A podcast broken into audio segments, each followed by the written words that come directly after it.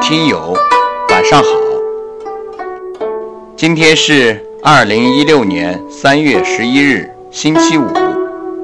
我是您的朋友洪老师，欢迎您收听荔枝 FM 一九七八四一二诗词在线。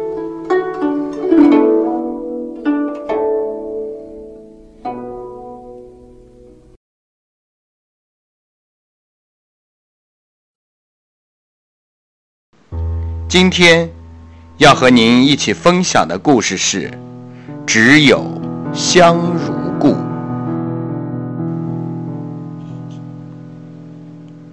陆游出生于一一二五年，那时金王朝的军队从长城一线大举进攻，占领了燕山，包围了太原，情势异常吃紧。从此，整个国家陷入极大的灾难之中。陆游从十二三岁起，诗名就渐渐为人所知了。他不忘国耻，极力主张恢复中原。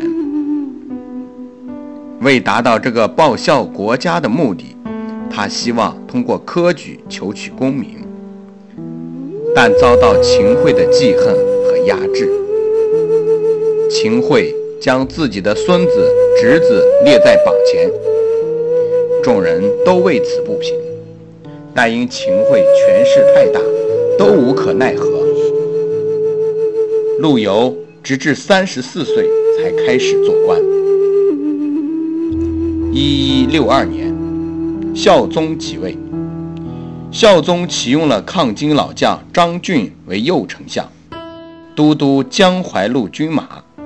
对金侵略者形成了强大的威慑力量。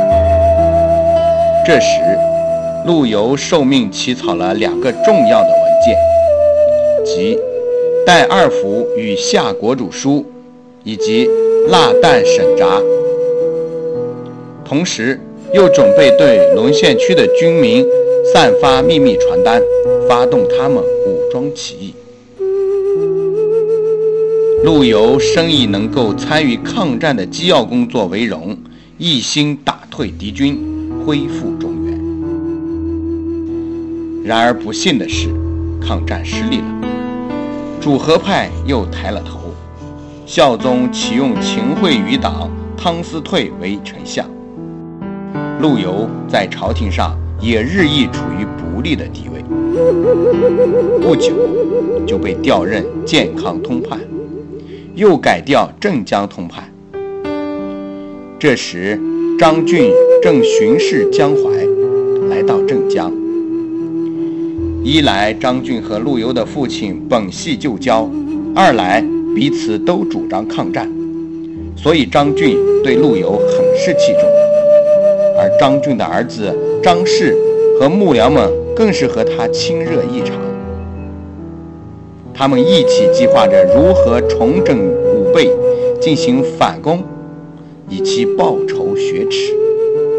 这时，张俊具有山东、淮北忠义军一万二千人，驻守四周，其余要害地方也都筑好了城堡，江淮一带也都增置了战舰，各地义军所用的武器也都准备齐全。金人听到了这些情况，立即下令赶快撤兵。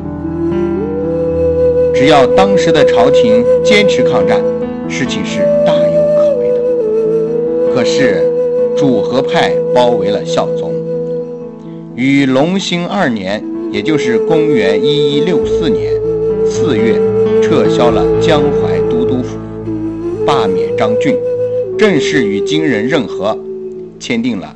龙兴和议。就在议和期间，陆游仍上书朝廷，建议国家宣布建康和临安都是临时国都，以便将来迁都建康，收复中原。岳飞、张俊同样如此主张，然而都遭到杀害、罢官的结局。陆游目睹这一切。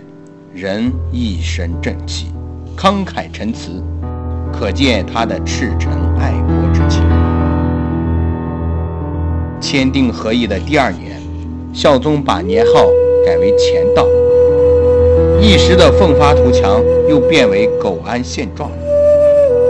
陆游也被调到离前线更远的龙兴任通判。不久，又假罪陆游交结台谏，鼓唱是非，力说张俊用兵，而免除了他的职务。陆游回到故乡山阴，寂寞地度过了四个年头，直到乾道五年，朝廷才勉强给陆游。一个夔州通判的职务。这时，陆游已经四十五岁，因久病不能到位赴任。第二年，他才携家眷，开始了西行万里的远游。一天黄昏，陆游走出驿站散步，寒冬的冷风阵阵吹来，一阵凉意。滴滴小雨随风洒落，更添凄清。泥泞的路上，行人稀少。陆游本想在广阔的空间里透透心中的郁闷，谁知凄风冷雨更增添了他的哀愁。天上的积云低沉，似乎要压到他的身上；黑夜也好像提前来临。要将他紧紧笼罩。他走啊走啊，四十几年的往事一一涌上心头。科举第一，前程在即，却被情势所害，断送了无限风光。精忠报国，诚心劝谏，换来了诽谤和诬陷。国家风雨飘摇。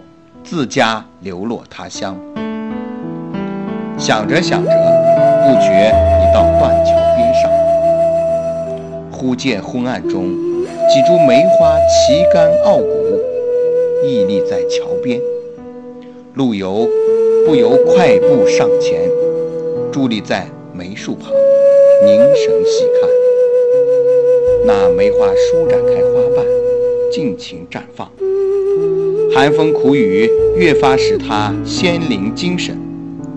脚下泥泞的土地上飘落着几片落花，人行车辇，他已化成花泥，静静地躺在地上。但是香气阵阵扑来，带着幽静，带着顽强。啊，梅花！你怎么这样和我相同呢？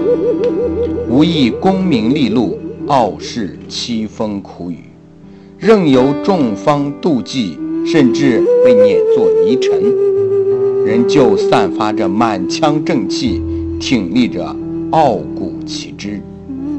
梅花，你就是我啊！但我更要像你那样，粉身碎骨，不改初衷。在这昏夜中，散发着馥郁的清香。回到驿站，陆游挥毫写下了一首《卜算子·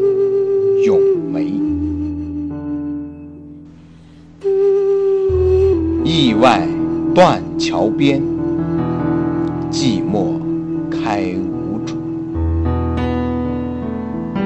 已是黄昏。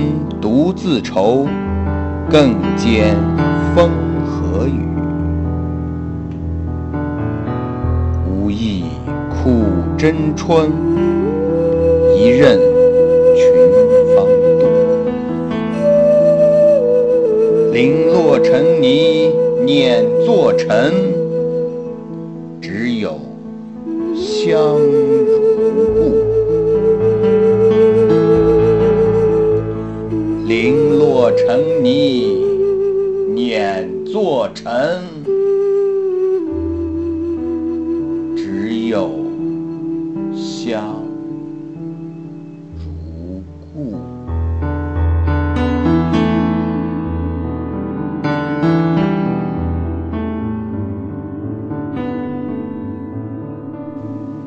感谢您的收听。下周一同一时间将为您带来宋词故事之十四：行人更在春山外。